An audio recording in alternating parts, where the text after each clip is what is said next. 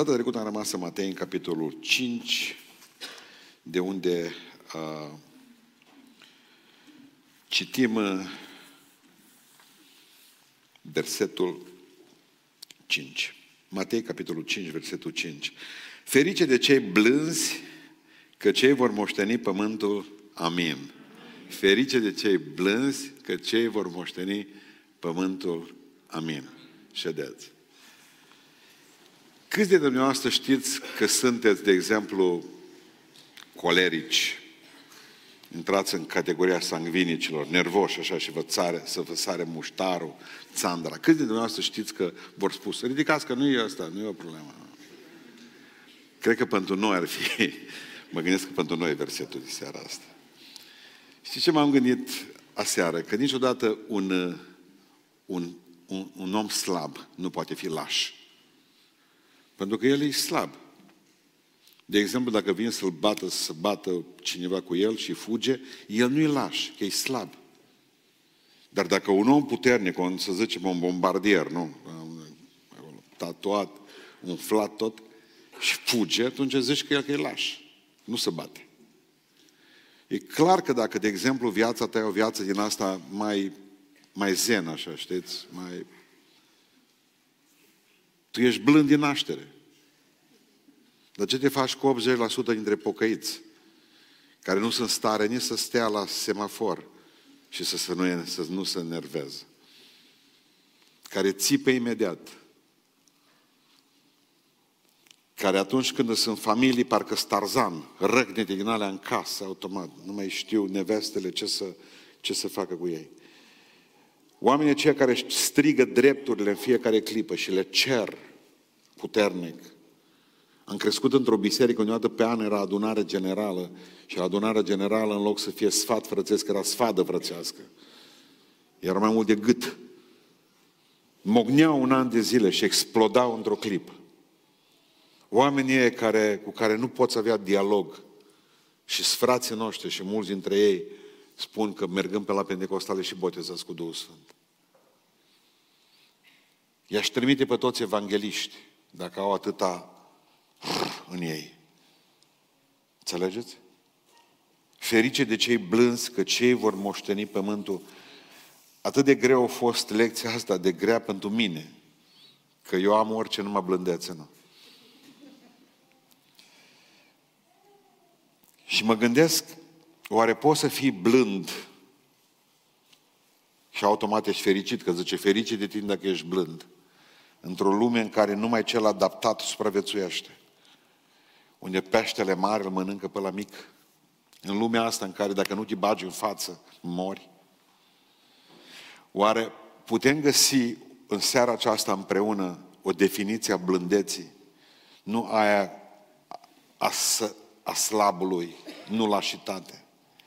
Pentru că blând, în limba greacă, rădăcina cuvântului blând în limba greacă, are de-a face cu măgarul, cu calul sălbatic, și domesticit. Aceasta e rădăcina cuvântului blând. I-ați văzut, de exemplu, în rodeo, când îi iau pentru prima dată, dau din picioare, în sfârșit. Și până la urmă, după o oră de luptă, strânși în frâu, splin de spume, dintr-o dată se așează liniștiți. Știi în care putere să dea cu călărețul oricând de pământ. Nu o face. Pentru că până la urmă mi se pare mie supremul act al pocăinței, știind că poți să nu faci. Știind că poți face rău, știind că poți să răspunzi înapoi, știind că poți să zici și tu câteva cuvinte, știind că poți să dai și tu o palmă, știind că te poți răzbuna, că vorba aceea știm din românește, din la români, că de fapt răzbunare arma prostului, dar prostul cine nu se răzbună? Să o asta, din Biblia satanică românească. Iubiților, pentru că blândul este opusul răzbunătorului care își cere mereu drepturile. Aristotel spunea că blândețea e calea de mijloc între cele două extreme. Știți care sunt cele două extreme? Și blândețea e calea de mijloc. Zicea prea multă furie și prea puțină pasiune. Două extreme. Prea multă furie și prea puțină pasiune. Nu-ți place un bărbat, de exemplu, că țipă la tine tot timpul. El e cocoș în casă. Dar la fel de bine nu-ți place nici cum zici tu, dragă.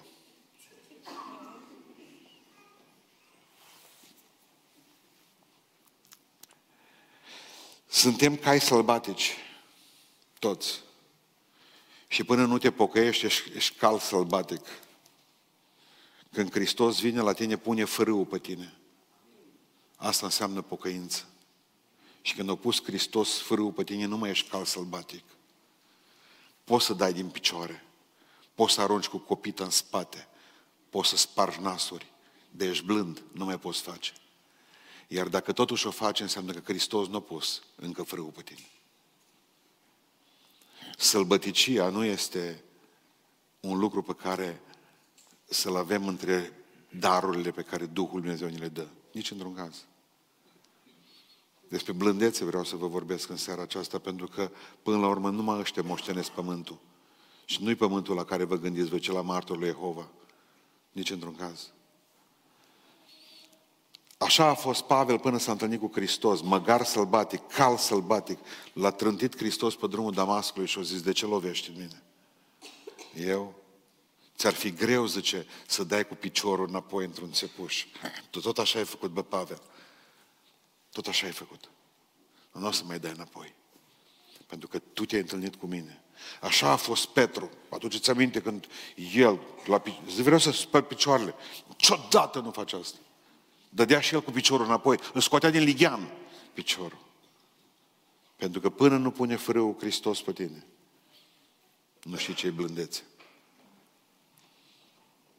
Adică, chiar dacă m-ar ucide, zice Iov la un moment dat, stând pe grămadă de gunoi, totuși aș nădăjdui în el. Dacă m-ar încerca, așa și a, a, aur curat. Foarte mulți dintre noi suntem blânzi pentru că încă n-am fost într-o situație extremă în care să iasă la iveală ce suntem cu adevărat. Suntem blânzi că acasă ne merg lucrurile bine, dincolo nu avem probleme, nu ne-o jigni nimeni cu nimic, dar nu mă leacă să încerci. Înțelegeți? Smerenie, cum ar putea să fie asta? Vine la mine un tip tipul ăla de pastor, pare îmbrăcat, elegant. Ce frate, zice că mine, eu sunt la început. Nu știam la ce început de îi, dar mi-a spus că la început. Zice, dumneavoastră, nu vă mândriți. Zic că el nu. Și zice, ce tehnică folosiți? Ce era să zic?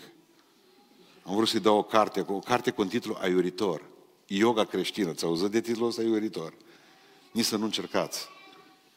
Deci m-am enervat subit când am văzut cartea aia, yoga creștină. Așa ceva nu poate să existe. Exact ca și Țavalere Soto zice că nu știe să noate, dar joacă bine polo. Bă, vezi treabă, bă, vorbiți prostii. Cum adică nu știi să noți, dar joci bine polo? Exact și asta, yoga creștină, auzi? Zice, puteți să-mi spuneți ce mi-ar trebui mie, zice, ca să nu mă mândresc niciodată, că eu zice mă mândresc că mor la Amvon. Ce mi-ar trebui mie să nu mă mândresc? N-aveam chef de el, vă spun cinstit. Am zis, mă, cu un cuvânt termin cu el. Și am zis, hemoroiz. Nu mi-a venit alt cuvânt, a plecat. Adică e ușor, e ușor să te mândrești, e ușor să te mândrești, când ai avea cu ce și să nu o faci. Că smerenia, în momentul în care acasă nu mai ai nicio bucată de pâine, nici haine pe tine și stai sub pod în Oradea, nu trebuie să faci eforturi mari pentru smerenie, ascultă-mă. Dar când ești în buricul târgului și mare și predicator mare și om cu bani și când ești frumoasă și nimic nu, nimic nu curge pe tine, valuri, în momentul respectiv e posibil să-ți ții nasul sus. Și ce Iisus Hristos Aș vrea să pun frâul pe tine. Pentru că marea noastră problemă pocăiților este că noi nu vom merge în iad pentru lucruri mărunte întotdeauna, nu pentru lucrurile mari. Și unul dintre ele este faptul că ne lăudăm cu ceea ce avem. Zice Iisus Hristos, și nu știi, zice unei biserici, că e sărac. că de fapt n-ai nimic. Vorbim despre smerenie, adică aceea de zice, uite, având Duhul lui Dumnezeu în mine, totuși hai să fiu uman în relația cu oamenii, fără să spun, vezi că dai mâna cu un sfânt. Nu trebuie să-i pui pe oameni niciodată între tine și oameni, niciodată să, să nu puneți între voi și ei această barieră incredibilă spirituală. Ca omul să se creadă un nenorocit.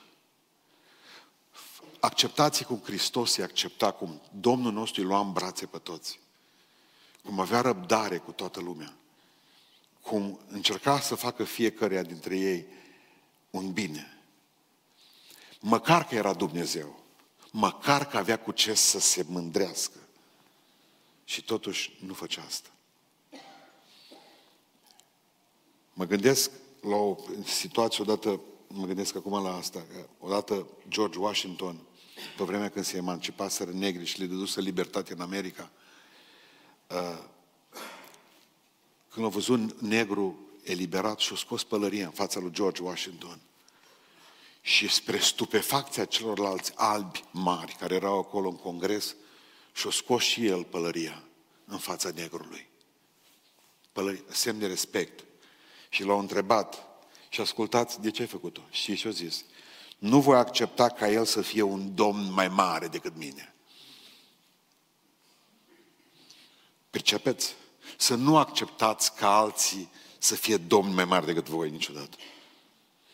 Pentru că să nu acceptați ca alții să fie mai pocăiți decât voi. Fiți oamenii aceia care să răspândiți lumină unde sunteți, fără ca să vă lăudați. Pentru că lumina nu vine de la voi. Noi nu mai reflectăm lumina. Voi sunteți lumina lumii. Lumina, lumina vine de la Dumnezeu. Înțelegeți? Asta toți aici. Să avem, să avem toate lucrurile ca și cum n-ar, ca, ca și cum n-am avea nimic. Și totuși să le stăpânim pe toate aceste lucruri. Ce înseamnă în primul rând, dragilor, uh, uh, blândețea? În primul rând, supunere. Și asta e lucrul cel mai greu. Ca să fiu un om blând, trebuie să fiu un om supus. Fiul omului, zice, n-a venit ca să îi se slujească, ci el să slujească. La noi succesul se măsoară după câți oameni îți slujesc ție. La Hristos succesul se măsoară după câți oameni slujești tu. La cât slujești? La 10? La 100? La 1000? Cu cât slujești la mai mulți, cu atât mai bine. Băi, câți oameni ai? O mie, eu sunt director pe ăsta. Exact cum a întrebat-o pe fată. Zice, ce-i taică tu? Uh, zice, șef pe ăsta 500 de oameni. Serios? Da, ce faci? Tundi iarba în cimitir. Era păstă ei. Cine e mai mare? Dar nu ești șef. Ba da. Nu ești păstăie 500. Ba da. Adică Fiul omului n-a venit să-i slujească, ci El să slujească. Mereu a spus Hristos, voi mai întâi, eu după aceea. Și asta e atitudinea de mamă despre care citisem odată în timpul marii foamete din, uh, după, din 47. Când povestea un uh, slujitor bătrân, l-am auzit toată când eram tânăr. Zice, o vedeam pe mama cum merge la oameni să sape porumbul. Toată ziua stătea în soare. Era porumbul mic, nu se făcea. Mergea și muncea mama, zice, nu mai era un boț de femeie și Sara venea cu o bucată de pâine. Atât îi dădea numai pentru toată ziua de lucru.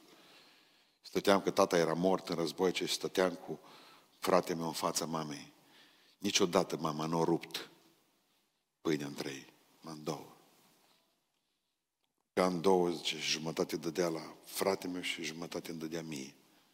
Și întrebam, zice, mamă, ție ce-ți rămâne acum? Și zicea, mama, mie rămâneți voi. Asta a făcut Hristos cu noi. Nu și-a păstrat nimic pentru el. I-a rupt tot cerul bucăți și l-a dat. I-a fost cerul ăsta. S-a coborât în lumea noastră și s-a făcut blând. Ce putea tuna? Ce ar putea face și acum? ce-ar putea, dar nu e El Dumnezeuș. Nu e Dumnezeuș. Dacă și-ar pune Dumnezeu mintea cu noi, niciunul în seara asta, nici predică, nici ascultători. Omul blând niciodată nu-și pretinde drepturile. Vă rog să fiți atenți la ce am zis acum. Omul blând nu-și pretinde niciodată drepturile. Avem drepturi. Și trăim într-o lume care nu e corectă. Și de obicei nu e corectă cu cei care îți blânzi, că îți luați de proști. Ați auzit asta? Dacă nu sari, dacă nu te bagi într-o organizație, dacă nu te bagi într-un sindicat care să-și ceară drepturile și orele suplimentare, că doar nu ești mai prost. Și când vezi că ești lăsat pe din afară la împărțeală și că alții fac și că tu... Îți vine să spui, băi, băi, stai puțin, mă.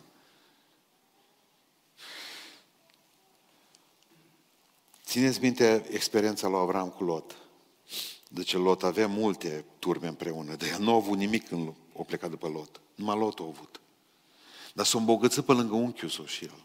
Și la un moment dat nu mai puteau sta împreună. Și zice, Avram, crezi că ar putea să fie ceartă între noi? Posibil. Nu, ca să nu fie ceartă, zice, ne despărțim. Mă, nepotul, alege tu unde vrei să te duci cu oile, cu turmele, vacile. Alege tu. Lui dăduse Dumnezeu totul, lui Avram, nu lui Lot. El putea să spună, bă, șmechere, ia, ia-ți oile și dispare.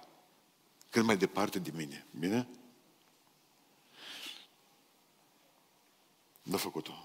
O să alege tu. Avea drept Avram, avea. Și l-a folosit? Nu. Nu întotdeauna trebuie să-ți folosești toate drepturile, să știți. Nu întotdeauna.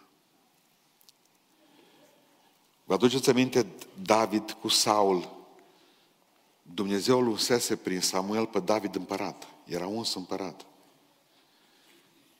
Saul căuta să-l omoare și într-o zi întopește David îl găsește pe Saul dormind. Și a zis toți, scapă de el acum. Acum e momentul să scap de el. Și să mă ferească Dumnezeu, zice, să ridic eu mâna asupra lui. Dar David era uns, era împărat deja. Și totuși nu a făcut-o, a zis, am dreptul să iau viața. Și nu o fac. În Filipeni, capitolul 2, versetul 6, Iisus, măcar că avea chipul lui Dumnezeu, totuși n-a crezut ca un lucru de apucat să fie asemenea lui Dumnezeu. Și vă spuneam mai înainte, putea trimite legiunile de îngeri și nu a făcut-o. În momentul în care a scos Malhul sabia și a tăiat urechea la omul ăla, zburat urechea până în praful drumului, șnițel tăvălit în făină, știți? O crezut că așa se rezolvă, zice, pune sabia în teacă. Pentru că cine scoate sabia, de sabie va muri și oameni buni, nu e ok. Noi ca și creștini să stăm cu sabia scoasă afară tot timpul. Paranoici. Să ne cerem drepturile. Să rezolvăm pe ceilalți de lângă noi. Nu se poate face așa. Nu poți trăi mereu, mereu ca un explozibil. Eu știu că e greu. Eu știu că ați încercat și nu voi ieșit. Dar la fel de bine vă spun că nu vom fi mântuiți dacă nu suntem blânzi. Adică am povestit odată parcă despre cel preot, am și scris despre el. Popa obosit, stătea în autobuz și zdrahon așa mare. Venit unul și a tras o palmă la părinte, în autobuz, pe vremea lui Ceaușescu. Și a zis, părinte, zice, Vezi că scrie în Biblie, zice că Teodor m-a dorut, zice preotul, știi? Frecat în barbă. O binecuvântat pe Domnul că avea barbă, știi? Mai amortizat. Și zice, Teodorul, Teodorul, vezi că scrie în Biblie, zice că trebuie să întorci celălalt obraz. O întors popa și celălalt obraz. Când ne-a tras ăsta mititelul, sărit la el sus, mi-a tras o palmă. Toți din autobuz o râs faină, tablou superb. Și și-a mai încercat asta noroc odată. Și-a încercat să-i mai tragă la Popo o palmă, l-a parat Popa. Când i-a tras o palmă, l-a dus până ce la capăt de autobuz, că Popa avea mâini de lopată. Deci în Biblie scrie numai de două.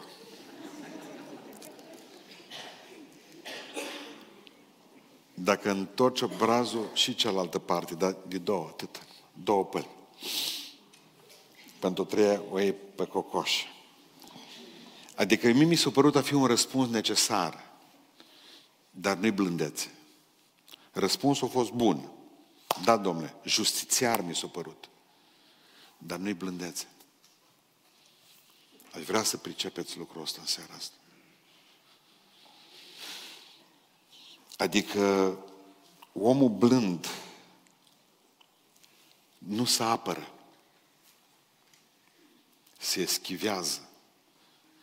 Când Saul dădea cu sulița după, după David, David se ferea.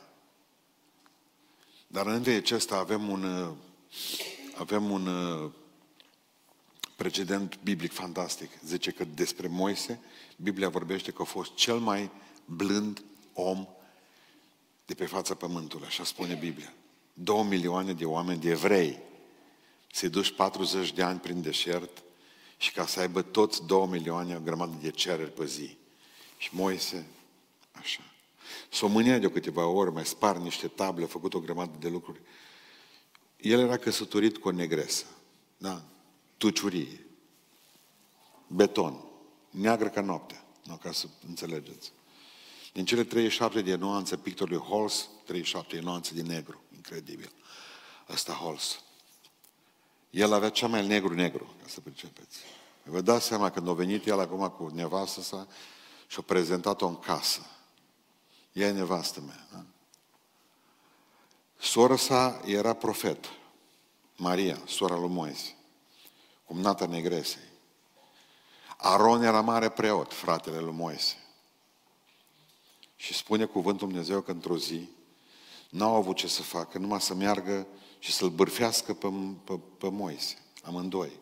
E, ce, dar nu putea el să găsească una de-a noastră. Ce și-a luat uh, crema asta, guban?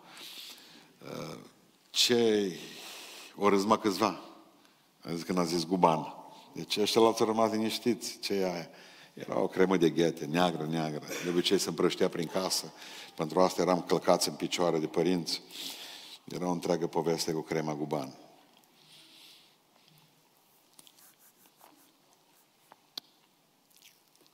Ce, zice Dumnezeu, ce faceți voi aici? Voi doi. Întotdeauna nouă ni se pare că Dumnezeu e absent. Ăștia doi bârfeau, Moise era plecat, nu avea niciun fel de treabă, absolut. Și Dumnezeu, voi, bă, tu ești proroc, dacă te Maria, tu ești mare preot. Ce faceți voi acum? Păi, dar vorbim din tuciurie. Adică bârfiți. Când persoana a treia nu de față, e bârfă. Punct. Nu mai, nu-i subiect de rugăciune. La pocăit se numește subiect de rugăciune. Nu, e bârfă. Este bârfă.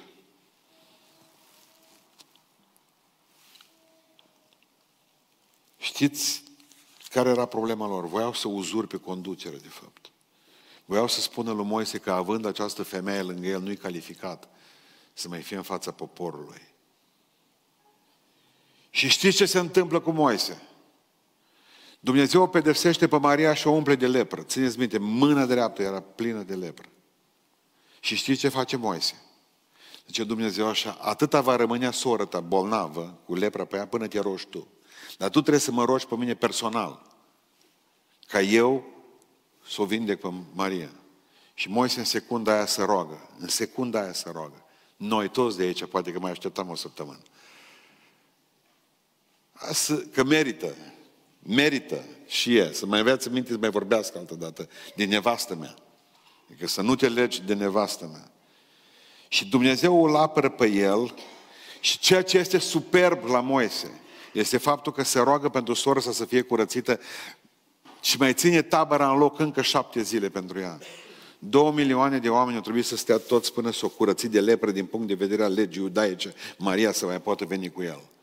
Niciun drept nu și l-a cerut, absolut. O uitat, uitați-vă la Moise în clipa aceea, niciodată nu-i spune Mariei, uite ce ți s-a întâmplat. Blând. Nu zice, foarte bine, Doamne, așa se întâmplă. Așa să faci cu toți vrăjmașii tăi. Parcă ne bucurăm dintotdată când auzim că nu știu cine o cotit-o. Să vedeți ce fericiți erau pocăiții noștri când o muri Michael Jackson. N-a știu ce s-a întâmplat, știți? Bă, zice, s-a curățat asta, zice, gata, satana. Oare ce se întâmplă cu noi? Oare ce se întâmplă că suntem așa de veseli când auzim că dușmanii noștri scălcați în picioare? Auzim tot felul de povești, pocăiți care ne spun mie, bă, dacă ar fi am eu, nu știu cine, ce pedofil, l-aș tăia bucăți. Hai serios. Ai deschide un mic abator. Ați auzit expresia asta? Știți, de exemplu, ce spunea la un moment dat uh, fratele nostru care murit, Billy Graham. Marea mea frământare a fost într-o grămadă de state americane, când s-a votat pedeapsa cu moartea. Pocăiți au fost primii care mă și-au cerut-o.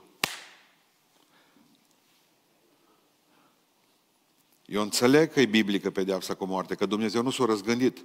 Au fost pedeapsa dată imediat după potop și Dumnezeu nu s-a mai răzgândit. Nu au avut treabă cu legea. Au mers mai departe. O, transce, o, o, o transces uh, uh, legea. O trecut dincolo de ea. Dar au lăsat-o în mâna uh, statului. În Roman 13 zice, cel care poartă sabia, facă ce vrea cu ea, că e statul. Dacă statul vrea să fie condamnare la moarte, fie condamnare. Dacă vrea să fie închisoare pe viață, închisoare la viață. Dacă vrea să le libereze, să le libereze. Dar statul face, zice asta.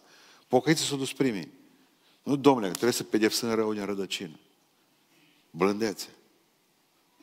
Blândețe. Dumneavoastră credeți că uh, situațiile precare pe care le avem în familie la ora actuală, datorită faptului că e doi, păi dar căsătoria un târg, mă. Un târg, cum era pe vremuri, dacă vă aduceți aminte, între uh, Anuarea Gaddafi cu ăștia la ani de zile, cu ei de la o eliberare a Palestinei, tot trebuie să ducea tot felul de comisii din păcare, tot felul de chestii acolo. Păi da, așa fiecare poate să spună exact cum făcea tata. Tata, de exemplu, niciodată nu argumenta nimic cu mama, nu a căutat ceva, un obiect contundent. Adică nu poți să trăiești așa imediat. Asta era și salvarea mamei, că tata, de exemplu, nu putea să direct cu mâna pe ea, numai căuta obiectul și atunci erau trei secunde, mama avea avans. Ale trei secunde pentru mama însemna viață. Până când căuta tata un obiect, o secure, o ceva acolo. Aceasta e poziția noastră, pocăiților. Vreau să vă spun că nu e ok. Am, am văzut, de exemplu, că la mine cu vârsta s-a mai potolit. Această... Pricepeți ce zic? Dar nu lăsați vârsta, că nu e obligatoriu așa. Adică Hristos nu s-a apărat în cel mai nedrept proces din istorie. Că zice că cel mai nedrept proces din istorie a fost al lui Ceaușescu. Nu. Cel mai nedrept proces din istorie a fost al lui Isus. Și nu s-a apărat.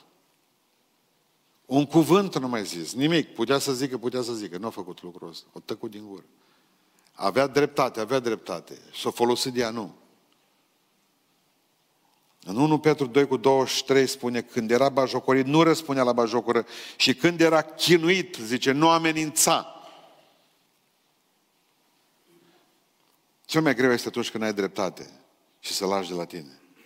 Asta înseamnă cheia oricărei relații interumane. Asta înseamnă cheia unei uh, relații de prietenie, a unei relații de căsătorie. Lasă-mă de la tine, mă. În momentul în care amândoi suntem cu scântei, amândoi, la amândoi ne sare muștarul. În momentul în care țineți minte de Nabal, ce bă, am un Nabal, nebun acasă. Păi fii tu deșteaptă atunci și înțeleaptă, să știi când să vorbești și când să taci. Să știi când, cum să-l calmezi, să știi cum să-l... Bă, de multe ori scoatem pe copii afară, că mama ce altceva în afară decât un tampon între tată și copii până la urmă. Mereu în ea lovesc toate. Dar să știi, să ai înțelepciunea aceea, să nu-l umilești, pentru că e ușor să spui la copii, las că tatăl nu știe nimic, mergeți acum și sărim pe el toți. Las că îi luăm noi pensia. N-ați făcut nimic. Va rămâne tatăl acela fără, fără autoritate în casă. Știți cum trebuie să fac o femeie? Balet pe sârmă ce se întâmplă cu o, o mamă în casă. Mereu tampon între soț și copii. Să nu uzuri nici autoritatea Nabalului, în același timp să-l potolești pe Nabal, pe nebunul ăla, de multe ori. Trebuie să fiți foarte, foarte înțelept. Foarte înțelept. Adică pentru că omul blând pune onoarea lui Dumnezeu pe primul loc. Și aici vreau să vă spun că trebuie să facem deosebire între blândețea și mutulică ăla care nu face nimic. Adică când e vorba de că te înjură de mamă cineva, ca să vă traduc ce înseamnă asta, m-am spus deja o frază lungă. Când te înjură cineva de mamă, nu răspunde, dar când te înjură cineva de Dumnezeu, spune-i. Nu e ok ce spui, ce scoți de pe gură.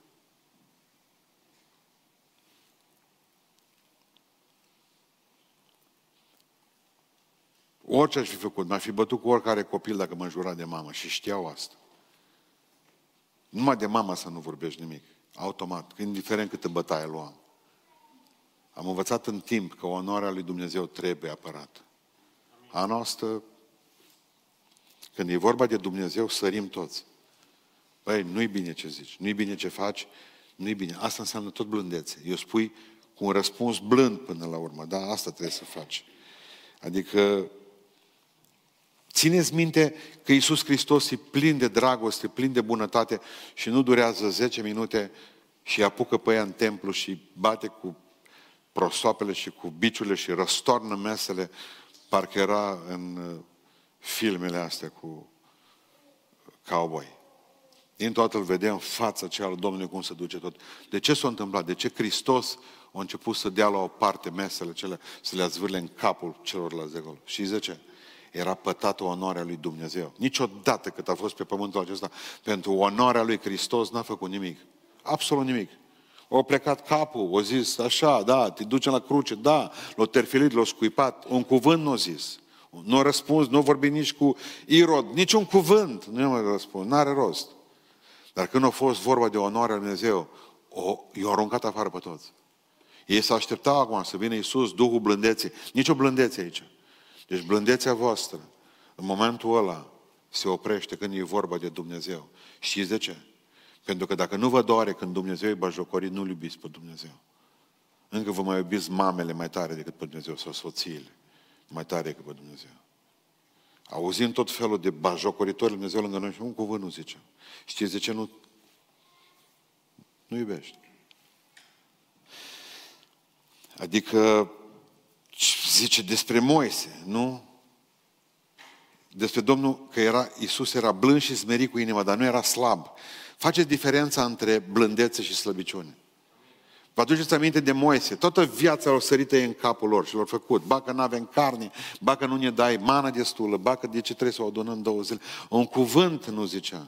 Dar când a fost vorba de onoarea lui Dumnezeu, o luat vițelul ăla de aur și l-a topit tot, tot, tot și l-a făcut cenușă și o pus să bea cenușă la toți. Bă, vă, vă vine după alți Dumnezeu.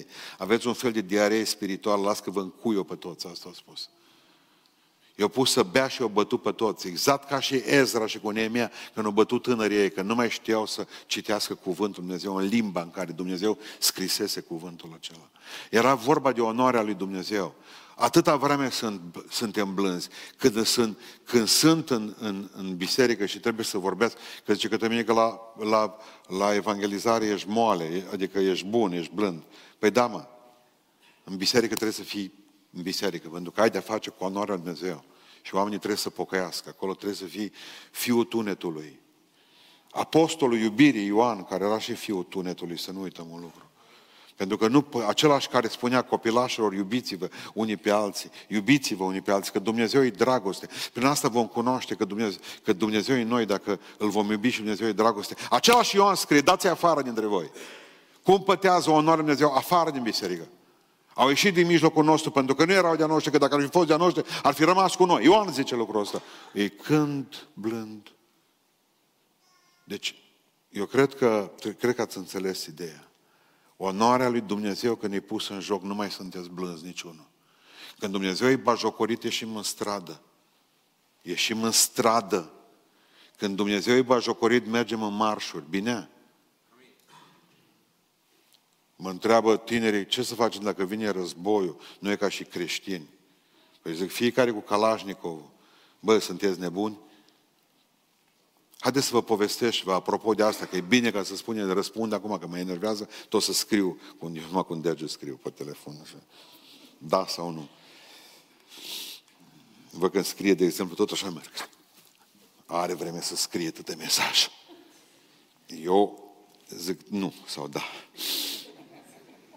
Sau zic continuă. Laconic. Ce să facem în război? Îl vedeți pe Iisus atacând la baionetă?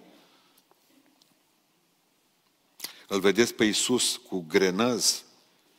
Pe da, mai e vorba de țara noastră. Ascultați-mă. În primul rând nu mai aveți țară. Uitați-vă în ochii mei. Am vândut-o toată. Dacă apărăm ceva, apărăm OMV-ul, apărăm Lidl-ul, Horbacul, Kauflandul, asta apărăm. În primul rând, eu sunt patriot, n-am probleme. Eu sunt mai de dreapta decât mulți.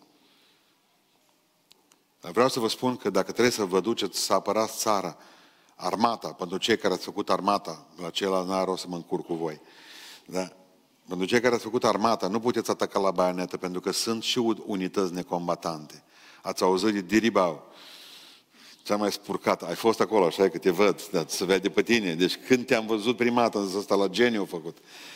Folosea Ceaușescu un cuvânt foarte interesant, uh, trupele de geniu. Uh, geniali, ați auzit de geniali. Să fiu un geniu. La noi, în momentul în care zicea, pocăiții erau la geniu. Îi băgau rapid, adventiștii, penticostale, toți la geniu. Și ce înseamnă armata la geniu? Ești de geniu, geniu, la geniu. Lopată, mă, frate. Făceai... Tu, noi ăștia plecau victorioși toți la război cu sabia, măcelăreau pe ei, pușcau, îi... Peste vreo săptămână apăreau și geniștii cu uh, roabele, cu betonierele, ei făceau drumuri toți, ei uh, făceau poduri, pontoane, ei aduceau mâncarea, ei aduceau motorina, nimic spectaculos. Locul pocăiților într-un război este în unitățile necombatante. Deci voi sunteți fii vieții, nu fii morți. Voi nu aveți voie să omorâți pe nimeni. Legitima apărare, altă poveste care vă voi vorbi odată când voi avea chef. Ce înseamnă legitima apărare. Dar vă spicuiesc ceva până atunci, să nu stați așa. Dacă, de exemplu, vine cineva la tine și îți cere portofelul, nu-i dai cu un ciocan în cap, ci îl dai. Nu merită să omori un om în legitimă apărare pentru că ți-a cerut e, 24 de lei care avea în portofel. Hai să fim serioși acum. Deci nu merită să omori. Ți-a cerut ceasul, n-am frătiuț. Adică Bă, în legitimă apărare, știi? Bun. Uh, ați perceput ideea. Adică trebuie să știi că, trebuie să știi cum să răspunzi. Fiți gata să dați socoteală oricând de nădejde care este în voi. Odată o fetiță știe la școală, profesorul, păi zice, crezi că uh, cum a putut să stea Iona, zice, întreabă profesorul pe fetiță, ești pocăită? Da. Ridică de picioare. Cum, explică la clasa asta cum a putut să stea Iona trei zile în burta unei balene liniștit acolo și să scrie, că și eu mi-am imaginat că scria la o masă cu lumânare. Mă, dar nu a avut balena arsuri. Știi, dacă asta scria la lumânare, ce, ce am o gastrită, ceva îngrozitor. Și stătea Iona acolo, bun, și ce cum a stat Iona? Păi zice fata, nu știu. Dar zice, uite, când o să ajung în rai, eu o să-l întreb. Cum o stat el trei zile în pântece de balenă? Și zice, dacă nu o să fie în rai, atunci îl întrebați dumneavoastră. Corect? Blândețe. E vorba de numele lui Dumnezeu. Pricepeți? E vorba de numele lui Dumnezeu. Când e vorba de voi, capul plecat, treacă de la mine, na, ați priceput vreodată că au venit la voi și v-au cerut un preț și pe aceea au fost... Vi s-a întâmplat vreodată? Să vă treziți că e alt preț, că e altă înțelegere, că nu mai ce, că era vorba de 200 de lei în plus, că nu vă făcut lucrarea cum trebuie. Ce urmează? Să mă fi dus să dai cu mistria în cap acum, să te răzbun ca Rambo. Pentru e 200 de lei. Ia. Și de altă dată nu mai fă de lucru cu pocăiță. Bine? E unguri. Și mai ieftin și nu ai probleme cu limba. Prin semne. Întotdeauna, la ce e bună blândețe? Că termin imediat. Blândețe, dar la ce ar fi bună blândețe? Nu vă vine să credeți, dar nu puteți, dar nu puteți. Dar nu puteți primi cuvântul Dumnezeu în voi dacă nu sunteți blânzi. Omul agitat nu poate primi cuvântul Dumnezeu în el. Ascultați ce spune aici. În Iacov 1 cu 21. Primiți cu blândețe cuvântul sădit în voi care vă poate aduce mântuire. Pe momentul în care tu țipi, în momentul în care sari, în momentul în care ești o, o, o, o dinamită, un, un recipient sub presiune, tu ai probleme. N-ai cum să asculți. Eu aud pe mulți, de exemplu, că zice, domnule, mă plictisesc de Biblie. Știți de ce? Pentru că nu sunteți... Nu sunteți așezați. Pentru că nu, nu, nu a ajuns încă Dumnezeu să vă pună frâu. Că atunci vă duce și vă bagă cu capul în Biblie. Dumnezeu te bagă ca, și, ca un cal cum ești, ca târce ești, te bagă cu capul acolo. Dar dacă tu n-ai frâu pe tine, nu, te duci unde vrei tu. Adică nu veți putea comunica niciodată mesajul Dumnezeu, spune în Galaten 6 cu 1. Dacă un om ar cădea vreodată în vreo greșeală, voi care sunteți duhovnicești, să ridicați cu Duhul blândeții. Dacă nu ai blândețe, cine îi ridică pe ăștia? Cel mai ușor lucru din lumea asta să spui afară, 11 metri. Nu poți să faci mereu asta. Adică trebuie ca înțelegi că o vorbă bună contează cum o spui. Contează cum o spui. Prima mea predică, când m-am dus la București la școală, trebuie să țin predica după un an jumate, predica de bază. 700 de oameni mi se băteau genunchi. Bun, m-am așezat, am zis tot, am căscat gura, le-am spus. Când am ieșit afară, a doua zi trebuia să ne criticem o lunea, să vadă cum am predicat, toată clasa, toată școala, anul 1, anul 2, anul 3, anul 4. M-am dus acolo, m-am întărit cu versetul că vă trimit ca niște oi în mijlocul lupilor. Deci m-am dus acolo în față. Stăteau și se uitau la mine toți așa oameni blânzi. Ai Dumnezeu să sar pe mine, nu o sări tu, nu. Zice, uh, despre predica fratelui Pustan, la care e blânz. Uh, da, predic a fost, știi? Nu a fost eseu, ceva. Nu, trebuie să vedem genul, zice, literar, să vedem ce... Cineva zice, nu a avut gestică, nu a făcut semne. Uh, la care tot împă, împăciuitor Valer Mocan, frate Trandafir, dați-i, zice, într-o seară să facă numai semnele de la predica de dinainte. M-au ridicat. În Coloseni 3 cu 12, ca niște aleși al Dumnezeu sfinți și preobiți, îmbrăcați-vă cu o inimă plină de îndurare, bunătate și blândețe. Pentru că există o răsplată, lucru care vreau să închei. Ferice de cei blânzi, că cei vor moșteni pământul. Nu ăsta. Cel din viitor l-a restaurat. Pământul l-a restaurat. Ăsta nu. Deci nu o să moșteniți nicio bucată din Rusia. Nici din Ucraina, nici din România. El a restaurat. Mulți au încercat să cucerească pământul ăsta și nu le-a ieșit. Și ce spunea cineva, un profesor de-a meu? Israel a moștenit pământul acesta, cel vechi. Noi vom moșteni pământul cel nou. Aleluia, asta e diferență mare, mare și mai ales că a venit de la un evreu. Știți, a fost evreu, evreu mesianic în sfârșit. Dacă răbdăm și noi, spunem Timotei, vom și împărăți împreună cu ei. Pentru că celui ce va birui, zice, îi vă da să stea cu mine pe scaunul meu de domnie, după cum și eu am biruit și stau cu Tatăl pe scaunul lui de domnie. Celui ce va birui, va moșteni toate aceste lucruri. Cei blânzi. O, Doamne, ajută-ne la aceasta. Câți aveți probleme cu, cu blândețea? Ridicați mâna sus, aici de la balcon. Vreo 10. Deci, pentru prim, ăștia care sunteți în sală, ridicați mâna, care aveți probleme cu blândețe, simțiți că nu sunteți iar blânzi. Da? Pentru prima dată, balconul e mai pocăit decât sala. Acolo mai mulți sfinți în partea aia. Avem probleme. Avem probleme. Certăm. Ne... Ai vrea să ne rugăm ca Dumnezeu să...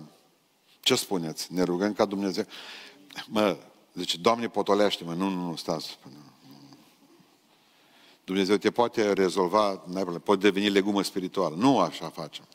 Nu așa facem. Doamne, mai este ceva în mine care țipă? Omul care își cere drepturile? Pentru că Biblia spune că noi am murit împreună cu Hristos, morți nu-și cer drepturile. Bă, vezi că nu-mi place unii mai pusă ce te lângă oamenii ăștia. N-ai găsit un loc mai în centru cimitirului, mai la margine?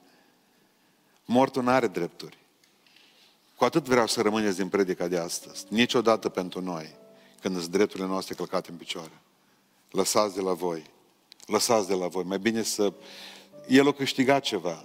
El a câștigat o luptă cu tine, tu ai câștigat cerul. Fii blând. Vă trimit ca niște oi în mijloc. De ce credeți că nu ne Biblia nu ne aseamănă pe noi cu niște lei? Nu. Pitbull. Uite, vă trimit, voi sunteți pitbulli mei, ce Domnul. Ci zice, voi sunteți, eu sunt păstorul vostru, voi sunteți oile mele. De ce o ales oaia? Oaia proastă de bubui. Deci dacă vrei un animal deștept, îți iei un câine lup, dar nu ți o oaie, mă. Uite-te, e liniștită, ia de totul, nu tace din gură, o duci, car după tine. Îi iei brânza, îi iei laptele, să vedeți acum în primăvară când o să le tundă. Și apoi la sfârșit, chiar la sfârșitul vieții, la abator, încetut să duc.